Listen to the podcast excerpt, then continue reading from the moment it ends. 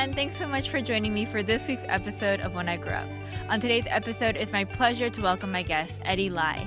Hey, Eddie, how are you? I'm doing well, Blair. How are you doing today? I'm doing great. Thanks so much for um, coming on with me today.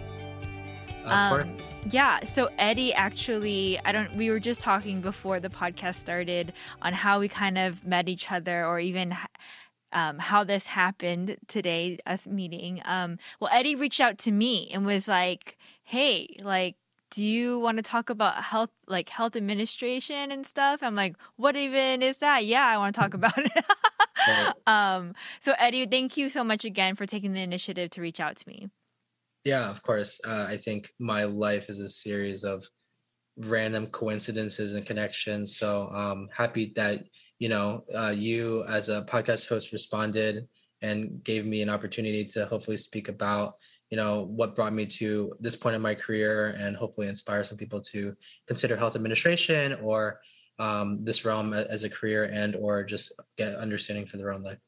Yeah, I am so excited to learn more. Um, I'm, you know, I uh, try not to do too much studying before I uh, talk with people because I found that I'm not as like a good interviewer unless mm-hmm. if I know too much because mm. then I start to assume things. So just pre- mm. again, pretend like I know nothing because I know nothing today. Sounds good. Um, okay, so without you know me rambling on some more, um, Eddie, what exactly is it that you do?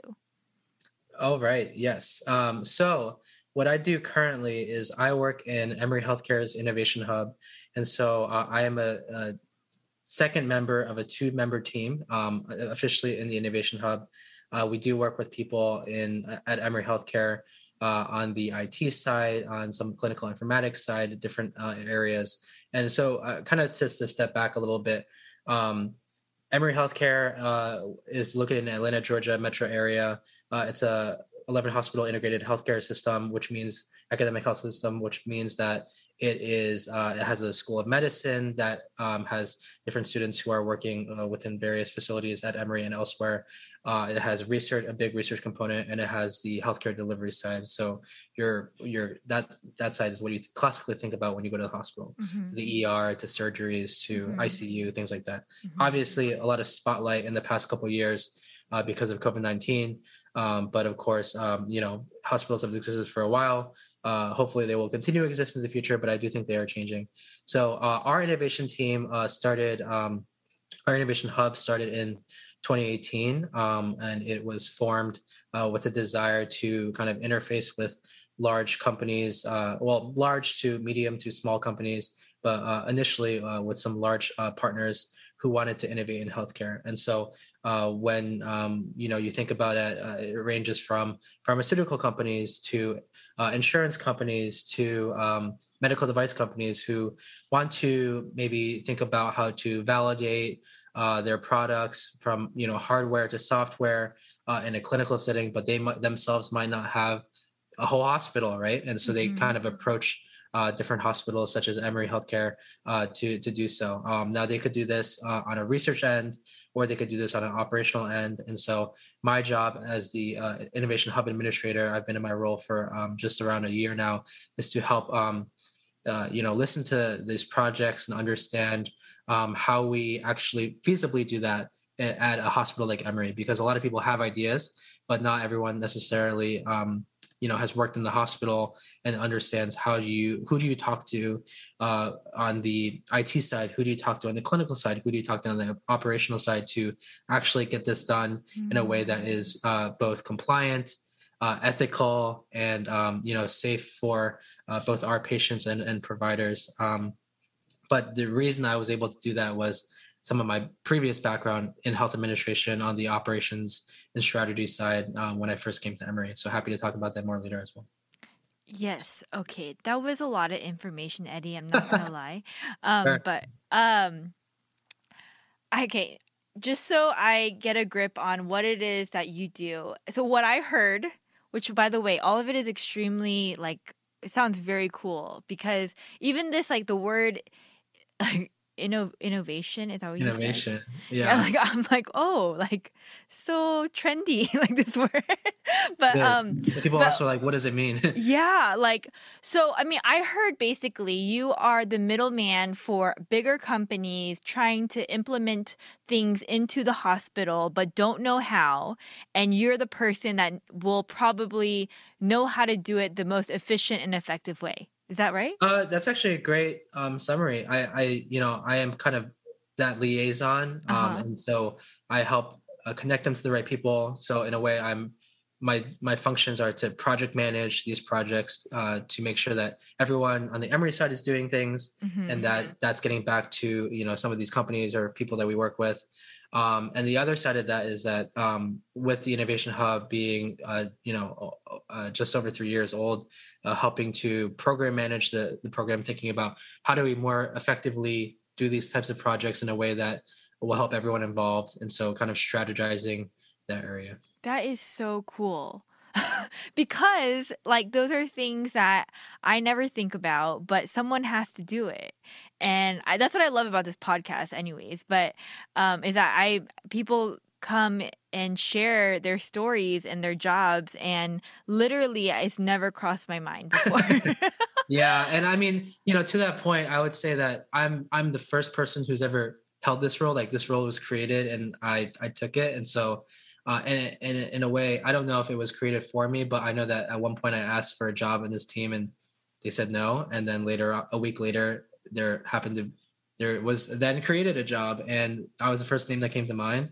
Um, and so happy to, you know, share about that whole process because I think that was a very, very interesting uh, process as well. yeah, amazing. Can you wait before we I ask you about that actually? Um Yeah. so uh what does a typical day for you look for you um look like then?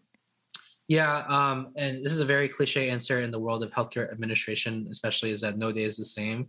But I would say a typical day, uh, I start around eight forty-five um, with some uh, kind of an internal huddle we have uh, with some of the team members that um, we work with and IT to understand kind of uh, what are some quick escalations that we need to do. Uh, similar to in tech, you hear about stand-ups. Um, uh, similar to in the hospital, we have um, in the operations world these things called huddles, where um, the idea is that instead of emailing everyone all day um, to fi- figure out an answer, you all just go to one big meeting where you talk about all your problems, and then you know you're like, I have a problem with. I, I don't know, like uh, technology. And it's like, well, the technology person's over there. Go talk to them.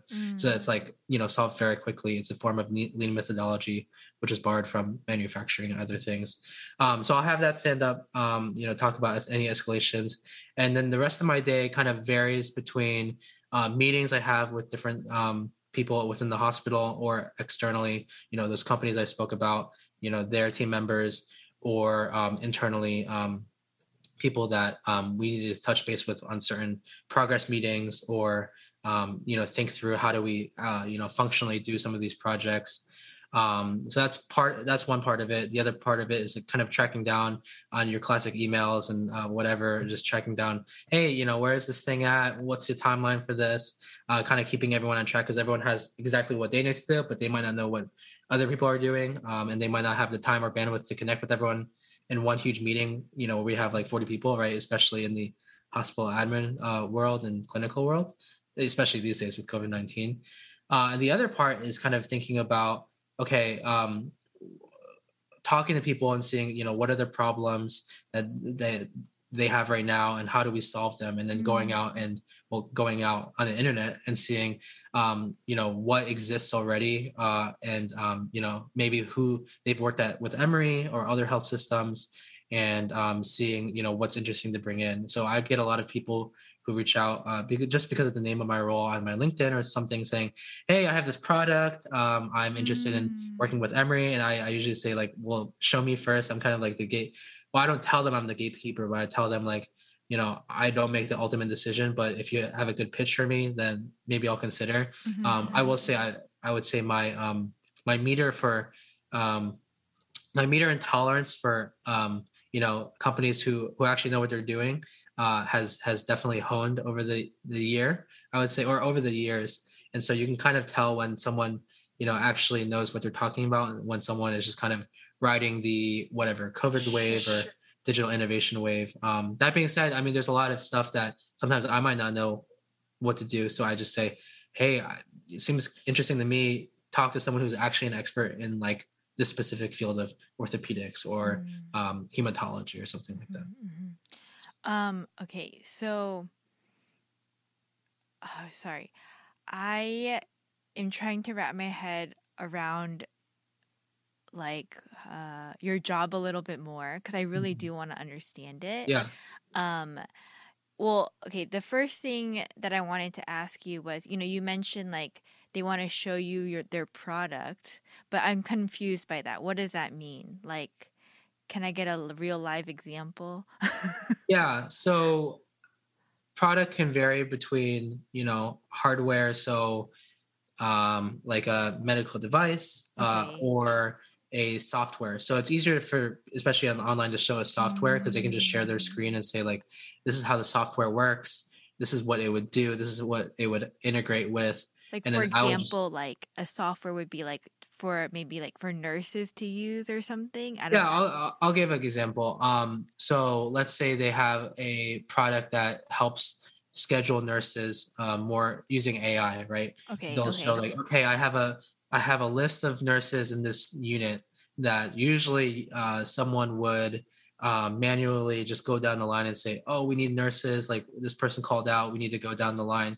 But then um, the and then you have to cross reference like paper calendars or something. Mm. But they said like, mm-hmm. "Oh, our product will um, use AI or whatever to smartly understand who can you know work right away."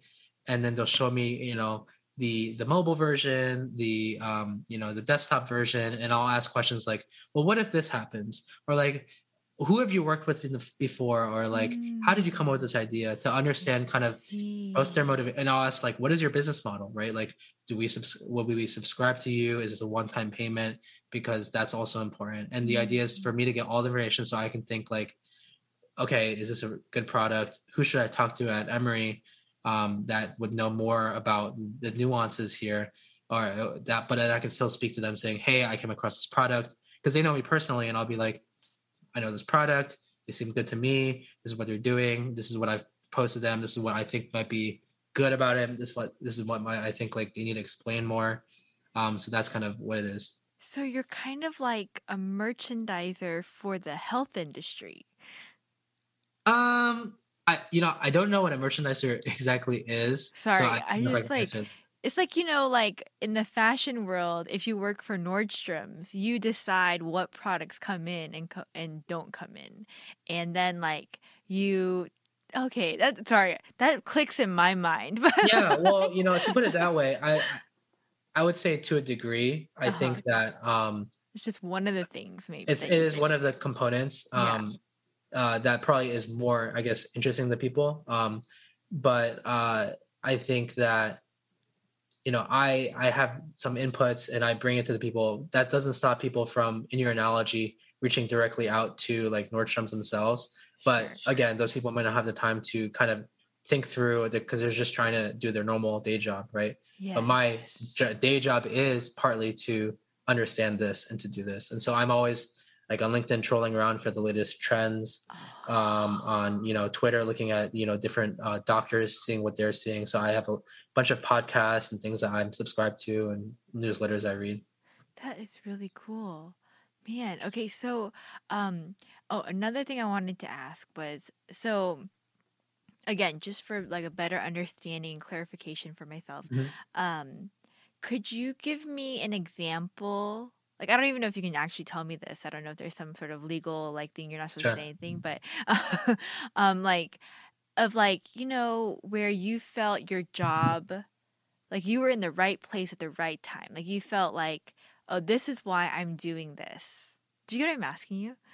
Yeah, I hear what you're saying. Um I think for me, you know, I can speak to times in my previous roles at Emory when I first came that mm. that definitely like resonates and um, that's when I was more health, you know, hospital administrator, as we were kind of talking about earlier uh, before the podcast.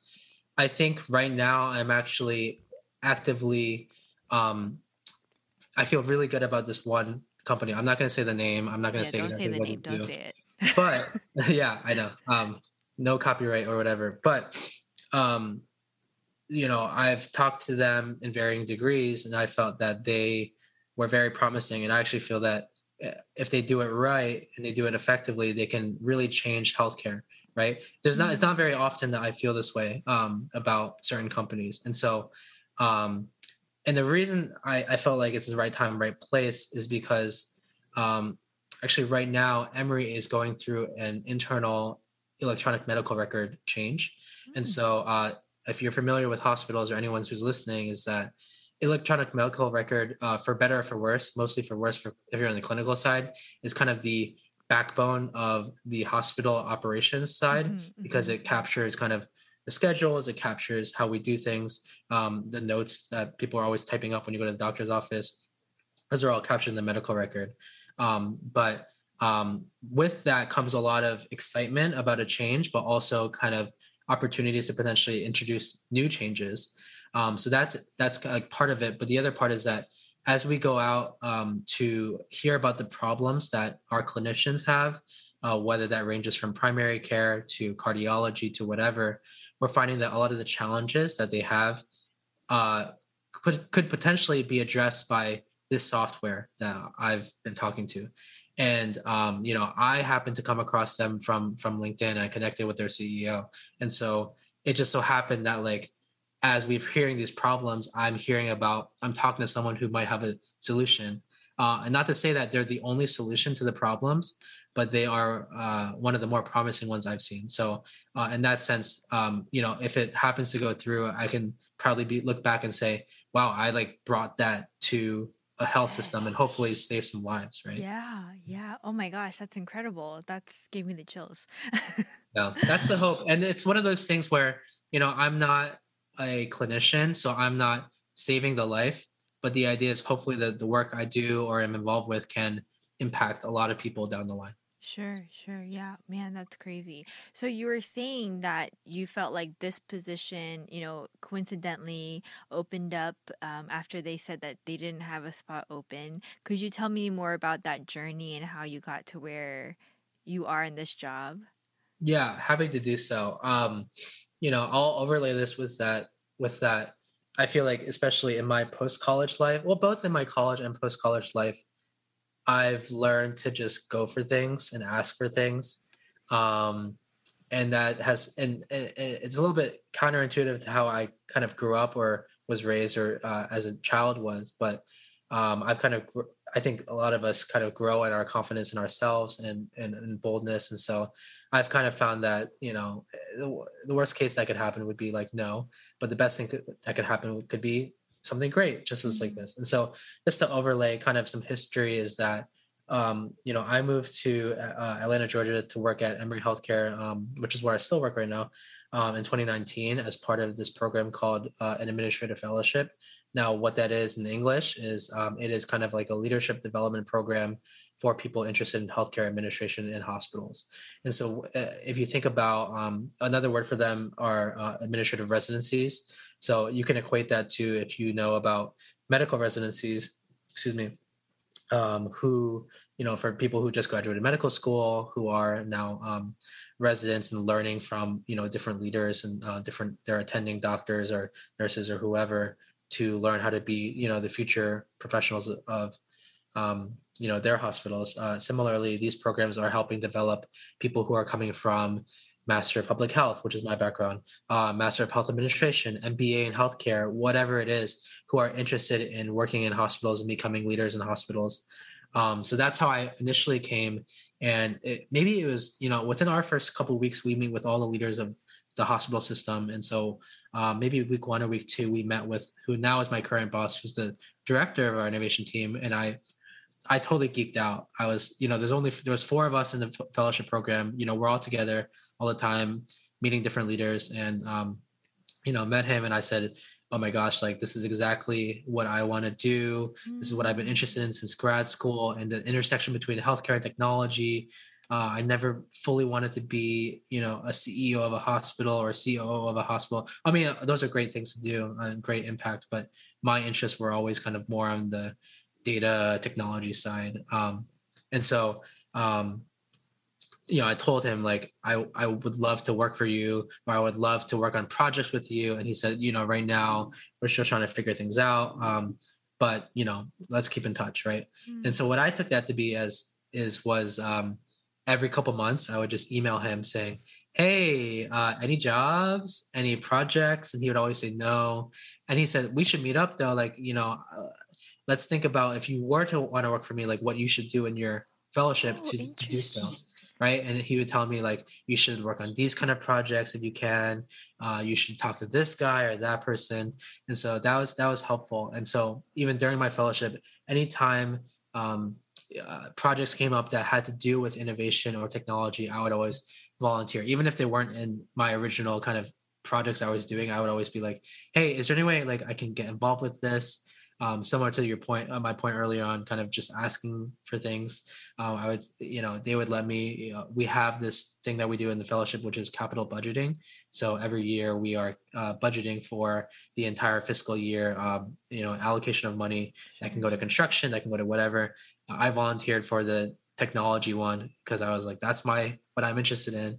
Um, so fast forward, um, fellowship program is two years. Hmm. Um, and during my second year, um, I ended up kind of taking more of an interim role at our vaccine clinic, which is a whole nother story of where I was working crazy hours. And I think for better, for worse, um, uh, the better part is that I think a lot of the senior leadership noticed that I was like working very hard mm. um, because that was like our big thing. Um, and, and, in fact, people I know got their vaccines at our clinic, which is pretty cool.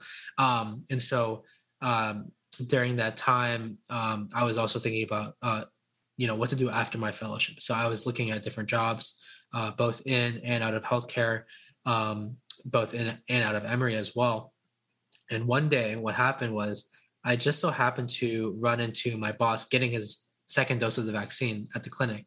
And i was like hey like how are you doing he's like oh good um, what are you up to and i go i'm looking for jobs actually um, do you have any he says let me think about it and get back to you and um, what happened was, you know, I, I can't take that as a guarantee. So I was still applying to other jobs. Um, and I ended up getting a couple job offers, you know, which was great. And but I was still interested in this job. And then what happened was one day he he calls me, he goes, um, can we have a call? And I'm like, this is it.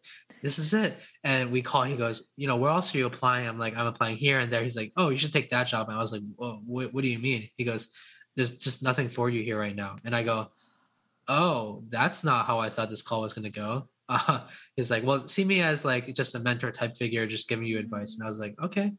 Um, and so, you know, I continued to apply to other jobs and I, I had offers in hand that I was days away from accepting offers to, right. Um, and then he one day texts me, he goes, Hey, uh, do you have a second? What are you doing right now? And I was like, nothing. I'm, I'm finishing up closing clinic. And he goes, let's chat. And he goes, so I changed my mind um, and I we have a new role that I helped create.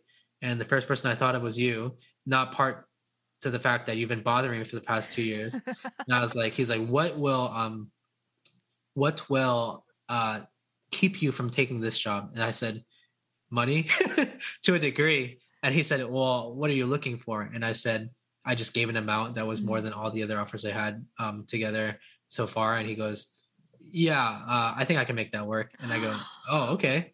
And then we kind of fast track, you know, next day I talked to HR, next time I talked to his boss. And then I had an offer standing by that following Monday. And so I ended up, you know, taking my other offers and, um, you know, telling them no.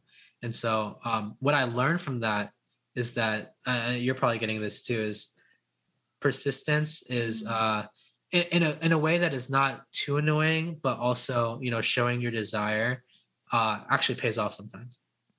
Oh, and the timing just happened to be yeah, and the timing happened to be just really good too. I think. Yeah, I mean, I mean, sure, being persistent is um, helpful and it does pay off, but there's no doubt in my mind, Eddie, that you were probably um, doing things to make yourself worth you know worth making the job position sure. open. You know what I'm saying? Like I'm sure, sure, you proved yourself worthy of this position. So um I'm sure it's just more than just being persistent on your side. yeah, no, that's true. That's true. I mean, I always think of this quote and I'm probably gonna butcher it. I'll have to Google it later, but something like I forget if Tom Brady said this, but it was something like luck is when preparation meets opportunity. Yeah. Um, Yeah. so Yeah. I would say in my top in my career, I've be I've been lucky, but I I have worked hard and I have kind of prepared myself in ways so that you know when opportunity comes, um, hopefully it's you know right time and place. For sure. Now I have to ask, um, like, in how does one get inspired to go into health administration? like, where did this Ah. all start? Yes, um, I would love to take some time to later on in this in this talk talk about the work we're doing in my my group, the Association of Asian Healthcare Leaders, because that's why I started that group in the first place. Um, But um, I started um, my kind of journey in healthcare into this path um, kind of in high school. Obviously, uh, my parents immigrated from China. I was growing up, there was like, you got to be a doctor, you got to be an engineer, you got to be a lawyer. And in fact, I was president of our Future Engineers Club at one point, but I took Makes physics and I, sense. Yeah. I took physics and I said, uh, never mind, I don't want to do, I don't want to be an engineer. Um, but uh, you know, and where did what- you grow up again? I grew up in um, New Jersey, South Okay. Jersey by Philadelphia, and I that's why I ended up going to college.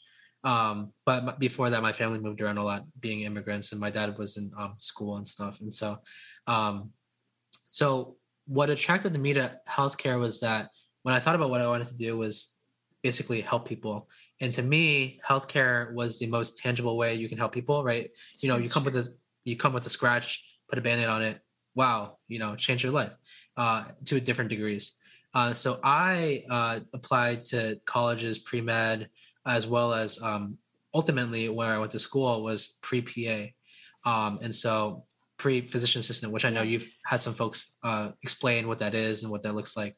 And so I was on an accelerated program at Drexel University in Philadelphia, um, where it was kind of a three plus two, which is not uncommon in these PA programs to do. Um, and so my plan was to graduate in three years, um, and then do PA school for two slash three years, and then become a PA.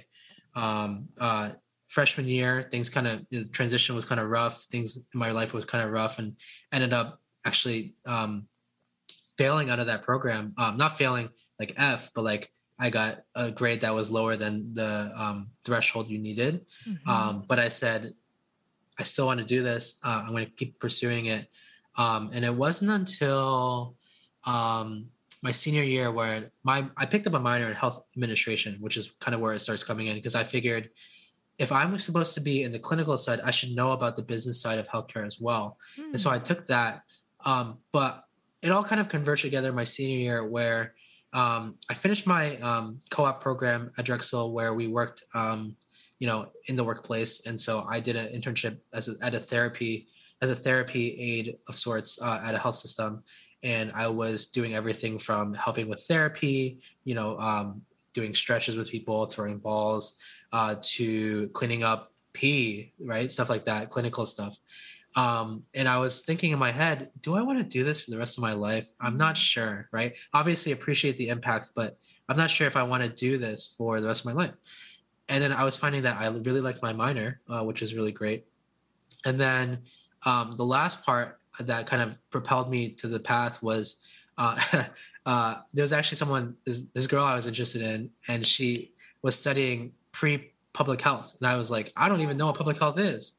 Tell me about it because I want to talk to you, but also I do want to learn. And she told me, you know, public health is about the, um, you know, understanding the factors of people's lives that affect um, healthcare and their health that leads them to the hospital. Because if you think about hospitals, they're almost like, and this is an analogy I've used, I've heard by the dean of my public health school is that um, they're like the goalie, right? But you, there are so many factors, including offense and defense, that happen before you even get to the goalie, and the goalie can only do their best to stop it, right? So if you think about public health, um, you know, it's all the we call it social determinants of health, uh, things that affect your life, uh, your health in your life that will get you to that. You know, your Mhm. access to food, your access to housing.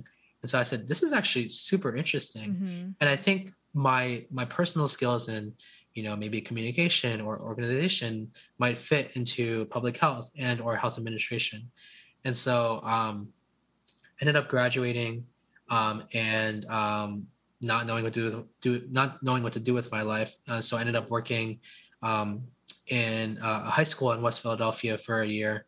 Um, Sorry, in fact, just uh, yeah. real quick. So you graduated with a degree in what then? I my undergrad degree was health sciences, which is kind of the default degree for people pre PA. Okay, okay. Uh, okay. with my minor in health admin. Okay, and it was so your I minor tried- in health admin. Exactly. So I tried I tried to apply to health admin roles, but found that a lot it was very difficult. Uh, someone who didn't have a major in that, and also that a lot of the roles in the field are master level entry, depending uh, at least the well paying ones, right? Besides being like a medical biller and things like that, uh, which are all still great experiences and roles. Um, so I, uh, in frustration, um, during applying to those jobs, said, I'm just going to apply to grad school now because I was going to wait a year. But I said, I'm just going to do it now and see what happens. So I kind of rushed everything through my recommendations, um, letters of uh, yeah, taking the um, GRE, things like that. Hmm. And then as I waited, I took a role in a school in West Philadelphia, um, working with high schoolers on tutoring and um, you know college readiness. Um, and during that time, what also helped me to go this career was I just didn't see many people. I didn't know about this career obviously until you know I talked to um, or this field until I talked to that girl. But then also uh, I didn't know if you could actually get a job in this field.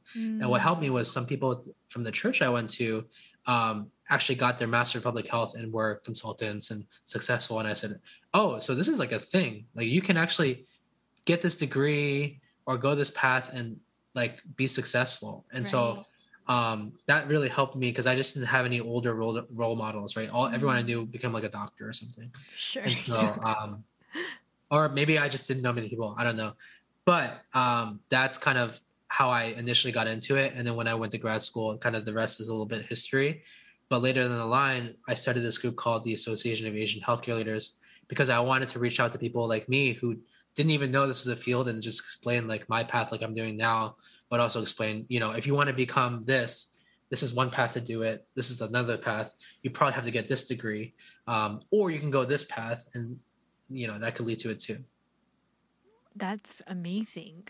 I mean, literally, I again, I'm like, as you're talking, I'm like, man, my eyes are just being open to Good. Like different opportunities that I'm sure a lot of people have never thought about. Just like when you talk to that girl about public health and stuff. Um, I mean, I do know a few like people in my life that are in that industry, but they're much older than me. And so like I think they've been in it for a while, but thinking about the young people I know today, like I don't think this is even a consideration, honestly, but you know, in an option in someone that like yeah, I know a lot of um, young people that are considering going into the medical field because of Yeah. the same reason you said like they want to help people they want to serve people and help them feel uh, make them better and give them quality of life. But wow what a what a interesting opportunity for you to do the same thing but differently you know? Exactly. And i would say if you look at people who have gone this path a lot of them start out pre-med pre-whatever and they kind of change course. Um i talked to oh go ahead oh no I, uh go ahead you talk to it yeah uh, I talk to a lot of people who are, you know, sometimes they, they say, I was pre something, but now I don't know what to do, but I don't know if it's like Mm. too late. Like, are there other paths? And I was like, well, I was, I was exactly that. And, Mm. um, you know, I mean, I, it took a couple years, but I'm, I would consider myself, you know, doing well now. Um, and, uh, you know, what I encourage them, you know, if you want to pursue this path, like there are tons of people who have gone it and, and are, are successful. And because sometimes people say like oh, i feel like i have to be like a doctor. I have not to say that mm. those people shouldn't give up. I said if you really want to be a doctor like you should go for it for sure. Right, like right. whatever you need. But if you are kind of iffy but still want to be in healthcare and like are good at business and stuff like that like consider this career Um, so my one question I had was, so is it beneficial for one in health administration to like know medicine?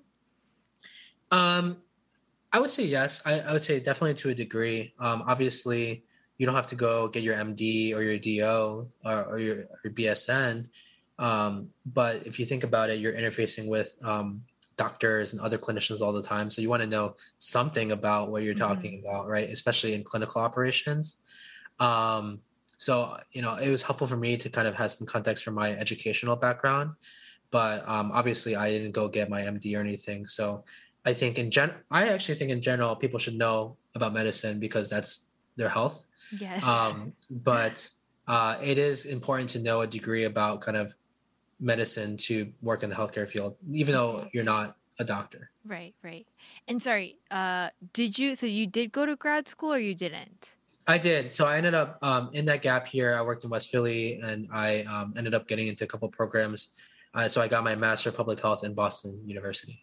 Okay, amazing. Uh, wow, Bo- Boston University. Man, you're just really smart on top of everything else. No, huh?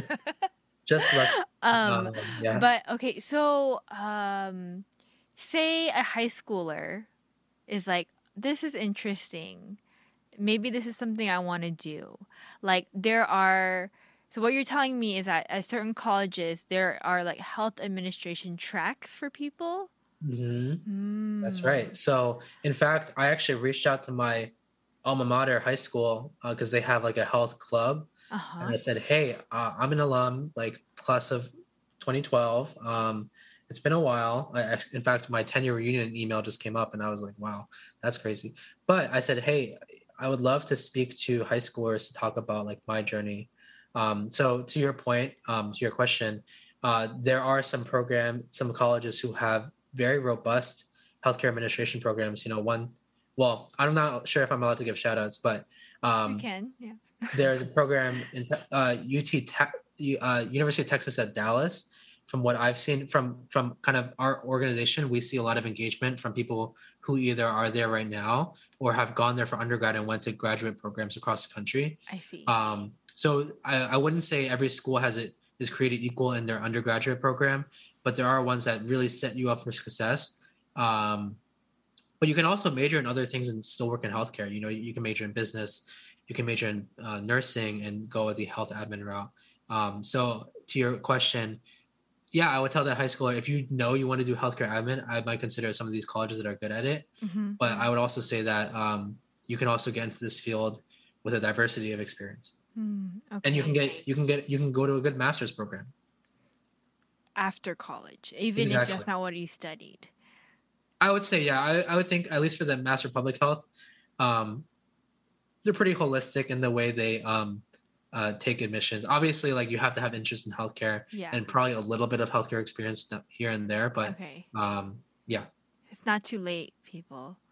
it's not too late no no um you know you were mentioning um i think maybe before we started recording that um are there a lot of asian americans in um health administration Uh, no. Um, so I'll give an example. You know, one of the reasons that I, you know, I spoke to earlier, I didn't know to go this path because I just didn't see many people who looked like me or had the same cultural background as me who did this path. And it wasn't until I met some people and I said, "Oh, okay, like they did it. Why not? Mm. Why couldn't I do it?"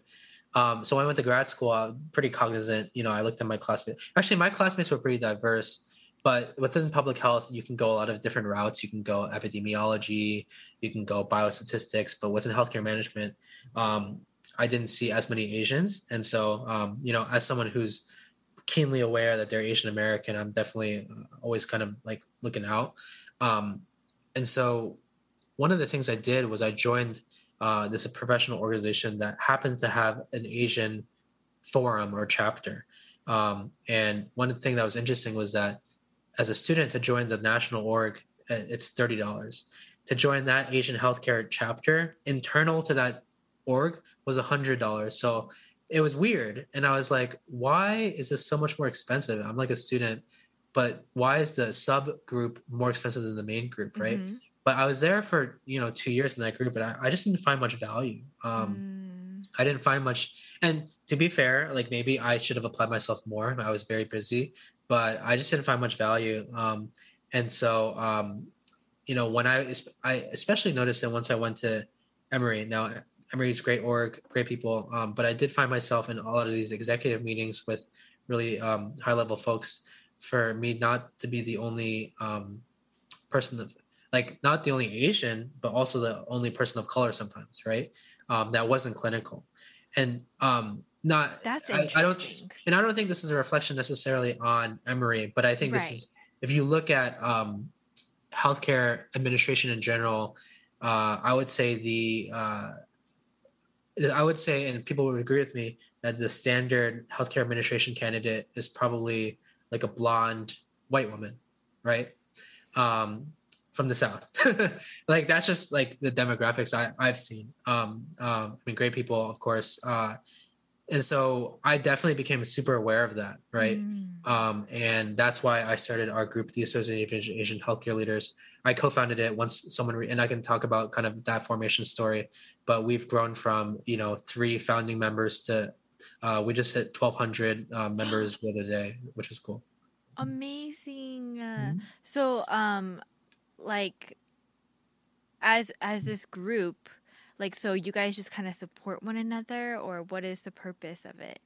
Yeah. So um, just real quick, the origin of what happened was um, uh, during, right after pandemic started, a student reached out to me and she said, she was a student who was working, working at the time as well. She said, Hey, I came across your profile. I see you're very active on LinkedIn, which I'm annoyingly active on LinkedIn. Um, she said, uh, I don't see many Asians who are in healthcare. Uh, one, two, I don't see many Asians who are in healthcare who are active on LinkedIn who are Mhm. younger careerists, right? And she was like, I'd love to connect. And I was like, yeah, sure. Um, and we chatted. And then, you know, I said, I completely agree with you that I don't see many Asians in this um, field. Like, even in the group I've joined in the national org, I just didn't see much engagement. And we said, we should do something. Like, we should like form a group. We should do an event. And, um, you know, we kind of went from there. Um, and uh, what we did to kick off our, our group, and this has kind of been the staple of our kind of programming in this group, was to do a um, webinar event on administrative fellowships. So that's the program I was telling you earlier that I was in. Because you see a lot of these programs, because they're pretty. Um, I'm not trying to toot my own horn, but they're pretty like prestigious programs, like pretty no, coveted. it sounds like incredible. I'm like, and I, I'm assuming there's quite a lengthy interview process and yeah, a lot of screening and stuff. So, like, truly, I'm like in awe of everything you've accomplished thus far. But yes, Appreciate it. continue, continue. Um, the webinar but, itself. yeah the webinar so we um we wanted to do the program and um we there are webinars that exist like this but what we wanted to do was kind of do asian faces in healthcare places where we featured an exclusive Asian like, lineup. faces and healthcare. places. That's cute. um exclusive lineup of like asian americans uh, or asians um in this space. And so we actually approached um the uh asian healthcare group that i was in you know paying 100 bucks to a year. And um they basically shot us down as a partnership opportunity. And we said okay well we could either like just be sad or we could just go rogue and do our own thing. Because like what's stopping us from just having a zoom call right? And like Mhm. featuring Asians in healthcare. yeah. Um, and so we we just made our own flyer and spread it out on LinkedIn. We had nearly 300 people register. Um, and so clearly, like it was, and that's not only close to, it's not only for Asians, right? Anyone who's interested can join. But our intent was to really show that there are Asians who like went this path and were successful, and you can do it too. Um, and so, uh, you know, we had the first event, and then we kicked off the group. And the intention of the group, to your question, is to both support people to be able to, you know, if you join the group and you're like, I, I, I want to work in um, California at this hospital, and you can Mm. like kind of scroll in the group, be like, oh, this person, like, let me talk to them, right? Because otherwise, you like Mm. looking all over LinkedIn, Google, whatever. That's one we could- we want. We would love to be like the central place people think of when they think of Asians in healthcare business specifically. Um, and so um, that's one aspect. But the other aspect is that since then we've done panels on you know fellowships, internships, consulting. Uh, we just did one on data analytics. Um, we've done ones with educators who are program you know Asian program managers of healthcare administration programs.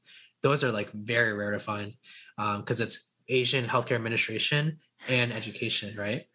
Those are like the most narrow circle there. But um, uh, we do that and we do networking. And uh, every time I go to a new city personally, I'll hit up, we have a group me, and I'll hit up the group me saying, Hey, I'm going to DC, like, let's meet up. And then I'll just like get together with a bunch of people for the first time and because we've engaged in the past it's almost like meeting old friends right Yeah, except yeah. i met them online Oh, wow. What an amazing resource. i know so you know when my half my camera roll is me trolling on trolling around on linkedin and finding asians who work in healthcare spaces and just screenshotting that so i can add them later on the, my desktop That's amazing. Wow, I can tell you really have a heart too to like really champion Asian Americans in healthcare. So I'm like uh so like guys, this is what a great resource. If you're interested, I'm assuming anyone Yes. can just kind of look into it, right? Yeah, so we um you know, we would love to have one day have a website. So we don't have a website yet. We're working to become a 501c3, I believe. Um it's a nonprofit uh which uh I don't know if you you people listening know, but there's some paperwork involved and it takes a while. It's, it's so Um, intense to be yeah, um, the other piece is that so our main community we consider is our um, LinkedIn group, uh, which okay. that figure, the 1200 figure, is uh, the membership of that group. Um, and so um, they can just uh, look us up on LinkedIn. Um, we we utilize um, some Asian pages on Facebook uh, with Asian groups called you know Subtle Asian. Well, it used to be called Subtle Asian Networking, but now it's called um, Rise. I, I'm not sure what it stands for. We have a good partnership with their leadership, so we they help post our events so that people who are just on Facebook casually like, oh, I wish I'd do with my life. Oh, look, interesting event can find us as well. Um, and so, uh, and we have like a people who go to our event get added to our email list serve. We send out kind of new updates and things like that. Oh, awesome. Man, okay, so you guys check it out. Um, yes. what it, so on. LinkedIn they just type in what? Uh, so on LinkedIn, what they can do uh, is type in the Association of Asian Healthcare Leaders, abbreviated as AL or AAHL, and what will come up will be two things: uh, a company page that you can follow, uh, which is fine. Uh, we post some updates there, but the more engaging part is the LinkedIn group that you can request to join. Um, and uh, once you join that, you can see all the members who are in there, as well as different posts. Um, I'm oftentimes posting job listings I'm finding. We've had recruiters, um, you know, come to our page and say, "Hey, I'm hiring for this role." Uh, in fact, one of the job offers I was talking about earlier came from someone who posted on our page. Oh So gosh. without, I almost manifested my own destiny by making the page, right? Um, yeah. That's pretty cool, man. Um, okay, so I have to ask you, going back to your job, um, as man, I've always I forgot the title again. Innovation. What Innovation? Hub Administrator. Uh, Sorry, Innovation Hub Administrator. That's right. Um, how did COVID affect? I mean, you started in 2019, right? right. Right. Um, and then the pandemic hit. Like, what part of 2019 did you start? so I started uh, July 2019. So you know, it was basically six, uh, what six, eight Seven months months, maybe. Right, You were there. Right. Um, yeah. So, you know, that wasn't in my current role, but in, in my previous role as a fellow, um, it definitely totally changed things, right? Uh, turned things upside down. Uh, I, our fellowship program, what the way it works is that we get matched up with a preceptor who is interested in, in working with a fellow. Um, it's also good for them because the way our structure works is that they basically get a free resource. They don't have to pay for a full-time employee. Mhm. So they have these bright and um, bushy-tailed people And who want to yeah. to like do work right in their first job of their career, really. Um, and so um, I worked in quality, and so I was working on different quality projects, process improvement across the hospitals, things like that. And then uh, what happened was uh, COVID hit. I thought I had COVID, so I I like stayed home. I didn't have COVID in the beginning; it was fine. But like at that point, any sore throat was like, oh my god, this is COVID. Yeah, of course. Um, and to be fair, now with Omicron, like any sore throat could be COVID. no, but, absolutely, yes. um, but with that, um, what happened first was that my um, one of my preceptors came to me saying, "Hey, we really need some help. Um, um, everyone and their brother knows someone who has protective equipment, you know, gowns, gloves, whatever, who want to either sell or give it to us." But and they don't know who to talk to, so they're just emailing all their doctor people who are also really busy, right? So what we did, well, well, what I initially helped starting was with was helping just contact some of these people so that we can lessen the load on others. But what we ended up doing was making a centralized email address for everyone to forward their emails to, um, so that we would um, address them. So I ended up leading a team of around 30 redeployed employees to help address um, you know these emails kind of triage them and we developed a system where it's like okay fill out this form then we'll validate it in a way or get to get it organized and we'll sell it we'll we'll bring it to the purchasing team and they will determine whether or not we want to buy this right so that's one side the other side is like donations so uh, both small individual and large organization wanted to help out in any way they could. You know, you you saw the uh, advertisements back then. You know, helping out healthcare people. Um, and so um, I helped coordinate, you know, some stuff with LaCroix, who wanted to donate um, tons of pallets of LaCroix, right? Or Clif Bar, right? But also helped, uh, you know, direct people to our donation center where people could just drive up and, um, you know, offload things to them. And so I was doing that for a little bit. Um, and then, you know, donations and things kind of died down. But that was really neat because um, I was kind of working from home because of COVID because I didn't need to be in the hospital. But depending on the day, I was um, going to our, our, director of infection prevention's house to pick up gowns to deliver to one of our hospitals at 10 p.m. Right. I was getting up at 6 a.m. to deliver a prototype gown to uh, a clothing manufacturer who wanted to uh, help make gowns. I was court talking to a theater company who wanted to use their seamstress to help make reusable gowns. Right. So every day was like very different, right? It was really cool. Um, you know, helping coordinate iPad donations. Um, so I moved from that to my second hospital, which was more focused on I wanted to get the actual fellowship experience of working in a hospital, nitty gritty hospital. Um, and so I was doing that, but obviously COVID affected all operations mm-hmm. there, right? And so a lot of my projects were around what do we do if we run out of beds in the hospital do we open up the dining room like do we put like stretchers in the cafeteria like what if it gets like if it gets that bad i remember being on a meeting in my fellowship maybe like february of 2020 and there was a meeting they're like okay if covid comes if a patient with covid comes to our hospital we're going to put them in the ebola room which actually fun fact emory university hospital being so close to the cdc um, is the hospital that treated the Ebola patients back in the day um, when they were in the U.S. Oh no, I remember uh, so, clearly. So we so we had like two or three of them or something. Exactly. Like yeah. Um, I actually saw them speak on the reunion um, a couple years like you know. But has it been a long time? I feel like that was like so. Soon. I think it was 2014, and so 2019 was a five-year reunion. Oh my gosh! Um, if, I felt like that was not that long ago. But anyways, keep going. Yes. right. So I remember being in a room where they were like, "Okay, if a COVID patient comes, they're going to go to the Ebola room. And then someone goes, What if we run out of room in the Ebola room? And they're like, Okay, we're going to put him in this like negative pressure room that's like sealed off, blah, blah, blah. And then someone goes, What if there we run out of room there? And then someone goes, then we're screwed. then like it's basically in the community. And then um, you know, I see. Week, oh, yeah. oh, two weeks later, here we are, right? Yeah. yeah and so yeah. I mean, we can all kind of empathize with how quickly lives changed. Yeah. Um, and so um, you know being on the hospital operations was cool and then what happened was um, I, we started hearing about vaccines right mm-hmm. and so uh, me being who i am i guess i sent an email to our director of pharmacy who um, basically during this time uh, emory had uh, what we call incident command center which is kind of like the war room right mm-hmm. so every day at 5 10 a.m and 5 p.m they had the ICC calls where all the leaders across Emory would come together and give updates like, okay, how are we doing on ventilators? How are we doing on this, that, or the other? And then um, just kind of addressing as needed. Uh, and so um, every so often, our team would get shout outs because we were like, hey, like uh, the, the procurement team helped, or the donation team helped get these or like work with these. So, like, kind of kudos time. But on one of these calls, uh, we heard about vaccines. So I, I emailed director of pharmacy and I said, hey, as you know, like I'm a fellow, I want to help out, like I want to learn, like is there any way to help out with vaccines? And she goes, nope. And I go, okay. Two hours later, she's like, uh, actually, we might need help.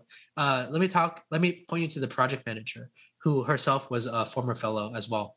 And though I talked to the project manager, she goes, you know, I don't think we really need help right now. So I said, okay, um, let me know. And then two hours later, she comes back. She goes, actually, we do need help. We would love some help thinking about how do we staff a vaccine clinic um, like because usually when you think about uh, a hospital clinic or a um, you know outpatient clinic you hire staff to do that right we don't have the time to do that we need right, staff right. asap right so how do we how do we um, get staff in a way that is effective and quick and, and safe that we don't need to like hire new people all the time. And so i you know i came up with an idea um, using actually sign up genius. You might be familiar with it Oh, if you're yeah, I know Sign Up Genius. My preschool, my pre-K. exactly exactly. That's what it's usually used for right?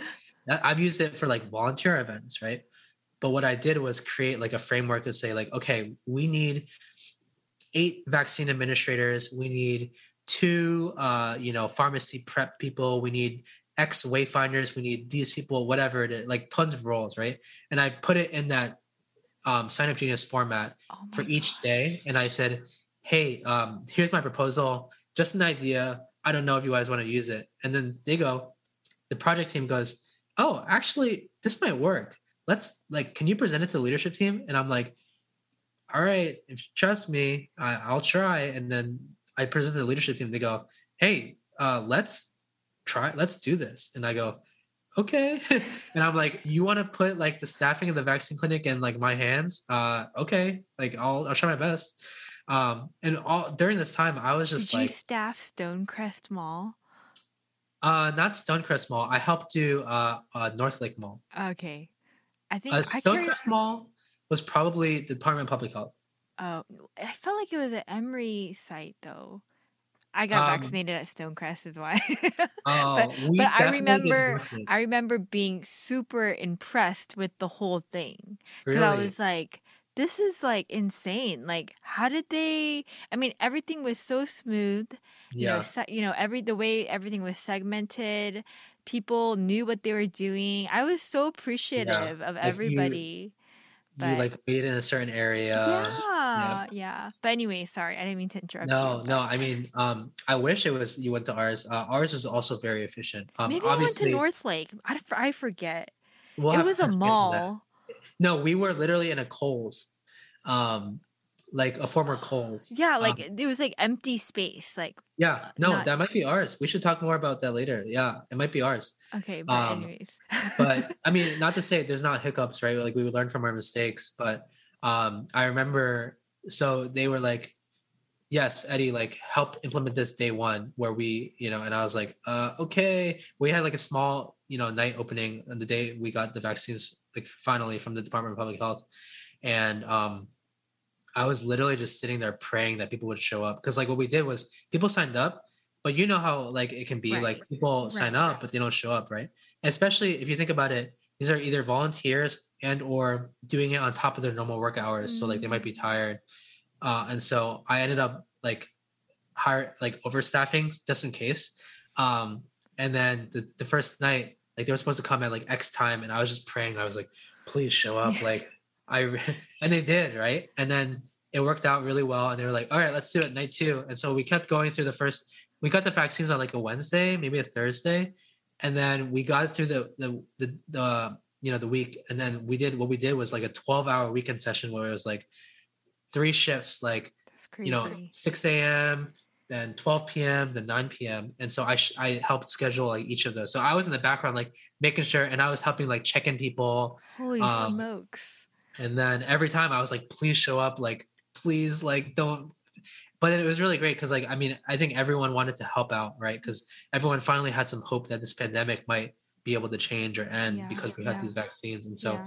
it was really cool for me because i got to see leaders who were you know they would come in as ceos to like you know help out like you know just be a presence but some of them are doctors so i would they would be like in the basement helping mix the vaccines they were helping give shots like i thought that was really inspiring I right love that. Yeah. um, definitely like servant leadership and then um, you know we we saw people who were like school of nursing faculty who don't you know give shots anymore but they were like i'm willing to help like i will do this like i'll help people who are retired reaching out saying like you know i'm retired but like i want to help the community like i want to see this end um so that was really like you know i'm, I'm a little emotional talking no, about it yeah, I I'm Um, about to cry too. I yeah so that. it was it was cool just you know seeing them and um you know we had the mall space um you know the mall by day was our testing center right um where we did covid tests by night it was our vaccine center but Mm. during the day for actual vaccines we actually had near the mall a drive-through uh, it's like a former sears kind of like your auto shop right Yes, yes. um that we I think I went to that one. the the driving one Ah, okay, I don't even know. Okay, keep Well, going. the, I will say though, a lot of like we had people um come visit ours as like best practice to understand like what we did. So I would speak to them like, this is how we staff. This is like what we did, right? And so they a lot like people spoke to me from like North Carolina. People spoke to us from all over the country because like we seem to be doing it well. Man, Um, that's awesome. And so during those days, uh, we were in the back, you know, outdoors in the rain in the winter, right? It's like Mhm. January. Um, and so people, you know, I saw uh, School of Medicine students like come and volunteer to be like, you know, giving directions, right? People would drive through um, and like get their shots and like they would be crying, they'd be dancing, whatever. And I worked with like people to do, like, get the swag in. Some days we ran out of um, hand warmers. So I drove to REI and I was like, where are your hand warmers? And they they they told me, and I was like, give me all of them. And then like uh, another time was I went to uh, we ran out of like band aids, right? And so I went to um Sam's Club and I was like, tell me what the band aid section is. And they told me, and I literally took the whole I took like one or two and I was like, no, I took the entire like, you know, little pallet full Uh-huh, and I just took it out to my car. So like just driving around doing random errands like to get it done, right? Because I feel like it was very much like wartime effort, like all hands on deck. Oh my gosh, I love all of this. Like, Eddie, you are a frontline worker. You in a way. I mean, No, in in so many ways. Like even, you know, from the beginning of just um I mean from the vaccines and what you were talking about before when you were uh, kind of seeing everything unravel and like talking about what to do next if if rooms were to to to fill up like I just um thank you. If no if no one's told you that thank you. I'm sure many people uh, have told you thank you. Thanks. Yeah. But- it's definitely no i appreciate that. I think sometimes you know people always like to uh, this is a caveat for everyone who has listened this far and still interested in health admin people like to hate on health admin sometimes because they're like oh these people blah blah blah. But um it was cool to be on the ground to see kind of the impact that some of the stuff i was doing right? And so i was able to say wow in a way like these people um are getting their vaccines because of me because i'm helping create the platform for the staff to come in right? No, absolutely, absolutely, a hundred percent. And as someone that like really appreciates behind the scenes, like truly, that's um, something so simple but no one thought of, and without it, who knows what would have happened. So, um, really, it's really cool, really cool, Eddie. I um, am so grateful to hear your story and your journey. Um, I we are com- kind of coming up on our time together. Uh, was there something that you wanted to talk about that I didn't ask you about? Um, you know, not not fully. I, I would say, you know, in the context of thinking about this podcast, you know, when I grow up, right? Um, what I would love to encourage people who listen to this far is to say that um, I didn't ever think that I would be where I was. You know, I sometimes think about, you know, if 18 year old me saw me now, what would he think, right? Mm, um, because I thought about this when I graduated college, where I was making less than minimum wage, like no job exactly, like whatever, and I was like, dang, call, uh, you know, high school me would be like, what happened? Like I thought we got into this program, and I thought you're gonna like become a physician assistant, but then when I think about, you know, 18 year old me now, he'd be like, oh, this is very different than what I expected, but like it's cool stuff. Yeah. Um, so I would say that I think like, you know, if you're feeling down in life, like, you know, continue to work hard and, you know, connect with people in a way that, you know, you can look back and hopefully, you know, uh 18 year old you or like five year old you would be like, wow, like adult things, very cool. Um, but I think a lot of what I've gotten in my life, what a couple of things I've realized is like, I'm just gonna spew out my limited life wisdom is like, um, relationships are super super important. I Mhm. think you know both professionally, I've gotten all my jobs from, I think like, well minus the fellowship job, but you know forming relationships in a way that is, um, you know, being proactive on my part to understand, um, you know, how I can support those people, but also um, thinking about what I want in my career and life. Um, and then kind of taking action. Um, I think a lot of Asian Americans are raised for better or for worse um, to kind of sit in the background and just kind of take what's given to them. yeah. But what we see in the entrepreneurship realm and um, in my experience is that, um, you know, when I've asked for things, um, yeah, I've been rejected here and there, but a lot of times, um, you know, to the even the vaccine story, right? I just asked, um, and they said no to me multiple times, right? Um, but um, if you just kind of put yourself out there, things can happen. Um, so I've kind of taken that philosophy in in different areas of my life. Um, and then the other part I would say is like, um, you know, I think it's it's cool to be able to. For me, it's always about giving back, which is why partly I'm doing this podcast. So hopefully someone can like learn from it, mm. and you know why we do the Association of Asian the Association of Asian Healthcare Leaders is to hopefully give back to the me of you know my college time uh, sure. or the high school of me who just had no idea. Uh, and sometimes i always think about an exercise we do is like worst case scenario like what is the worst thing that could happen from this group? I was like well i guess the worst thing is like it shut down. But like even if it does like i made some great friends along the way. I've made some great connections. I've grown in confidence. Um, and hopefully we've inspired people. You know in fact um, um, we just released our inaugural newsletter and one of the things we did was we featured people who were going into you know who are in our group who are going into fellowship roles like mine that i did. And what they did was they spoke to how the association helped them. Um, they said like oh without this like we wouldn't have um, known about this that, or the other. I got to connect with all these people who helped mentor me. You know and it was great because i personally have reached out to a lot of them give them advice or thoughts. Um, but uh, you know part of it was like wow if we didn't exist I mean, I'm sure they would have gotten things right, but in a way, like we've and, and it's cool because we started two years ago, and this is like our almost like these people who are getting fellowships now started grad school at the same time we did, and so it's almost like our first graduating class. Yeah, I mean, it's um, truly rewarding. I feel like. And so hopefully, you know, you know, I went to healthcare to want to help people, and so hopefully, like not only through that group, but like not only through my job, but also through like you know the things we did we can help people. So I, I, would basically say that to encourage people to, you know, if there's a need that you see like available, um, yes, like there will be someone hopefully to do that, but like why not you, right? I think that a lot of Asian Americans struggle with kind of impo- not to say I don't struggle with this still, right? Like imposter syndrome and like sure, yeah. timidity. I think that that is something that you know we can all grow in, but also um I think that can also be used as a strength, right? Like listening first. Like you don't have to be bombastic all the time. I think a personal strength of mine is wanting to, which is useful in both the Asian healthcare thing, but also in innovation, is to kind of listen, right? I think like be quiet first, and then be able to be confident what you're speaking to. Um, so it's a kind of that mix of like listening, being quiet, but not in like a you know timid way, but um, being quiet for a purpose, um, and then taking action when you need to take action. Yeah, absolutely. So just want to encourage folks. Yeah. Yeah, no, I mean, super encouraging. And um, thank you for sharing. I feel like all of the advice that you just gave is really sound advice for anyone um, interested in this um, field.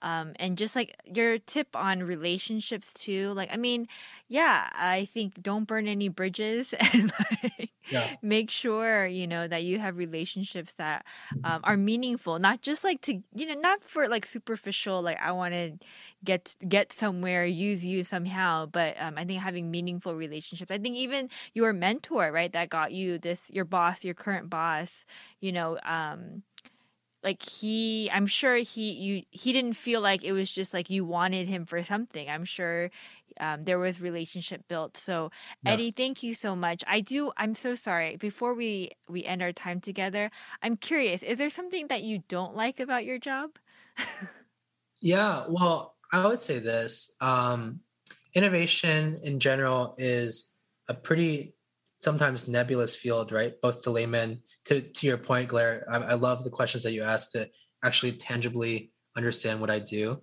Um, because I think even in healthcare, innovation can be seen as a lot of different realms. Um, and with that comes challenges in that not everyone um, who might approach us like knows exactly kind of the way to um, do things in a way that's like relative to the healthcare system. So I think it can be a little frustrating to like navigate that sometimes, but that's like a growing process. And, and mm-hmm. through that mm. comes kind of my role as program manager to, um, you know, think about how we lessen that, that, that burden. I would also say working in healthcare can be frustrating because healthcare is kind of slow to, to change. Um, it's a lot of bureaucracy sometimes, um, for better or for worse. I think a lot of that is around kind of the the safety sensitivity around patient data and stuff like that. Um, but also, um, you know, uh, you can look at the way medical training is. It's very kind of archaic, where it's like, you know, the attending teaches the resident, um, and so I would say that that can be frustrating sometimes. Like mm-hmm. a lot of mm-hmm. red tape um, that you know maybe my friends in tech don't deal with, right? Mm-hmm. Um, mm-hmm. um, and so um, that's that's general health administration. Um, but you know, to that point, always being able to look back and, and thinking about, okay, yes, this was like really a pain to get through all this red tape, but now hopefully we impacted some lives is always sure, is always good. Yeah. yeah. Um, well, thank you again for being so transparent in all of my questioning. Um, I really appreciate it. Um, do you are you open to um, communicating or connecting with somebody that maybe has more questions about what you do? Oh yeah, happy to. Um, you can reach out to me on um, usually LinkedIn. Um, I don't know how else uh, people reach out to folks, but you know, obviously I have a cell phone and things. But um, uh, yeah, happy to connect. I mean, that is uh, the driving reason why we created our our Asian healthcare group. Yeah. But also, I mean, happy to connect with anyone. I mean, people know, refer their friends uh, over, or they whatever it is. Yeah. Yeah, no, I de- I'm definitely because now you're the only person I know okay, in this industry. Yeah. So Please. if there's anyone that is interested um, in healthcare administration and has questions, um, hit me up through social media. You can DM me or you can email me at podcastwigu at gmail.com and I'll connect you to the only person that I know knows what he's talking about, and that's Eddie Lai. So thank you again, Eddie. I really appreciate your time today course. Thank you so much, Blair. Awesome. Until next time, guys. Bye.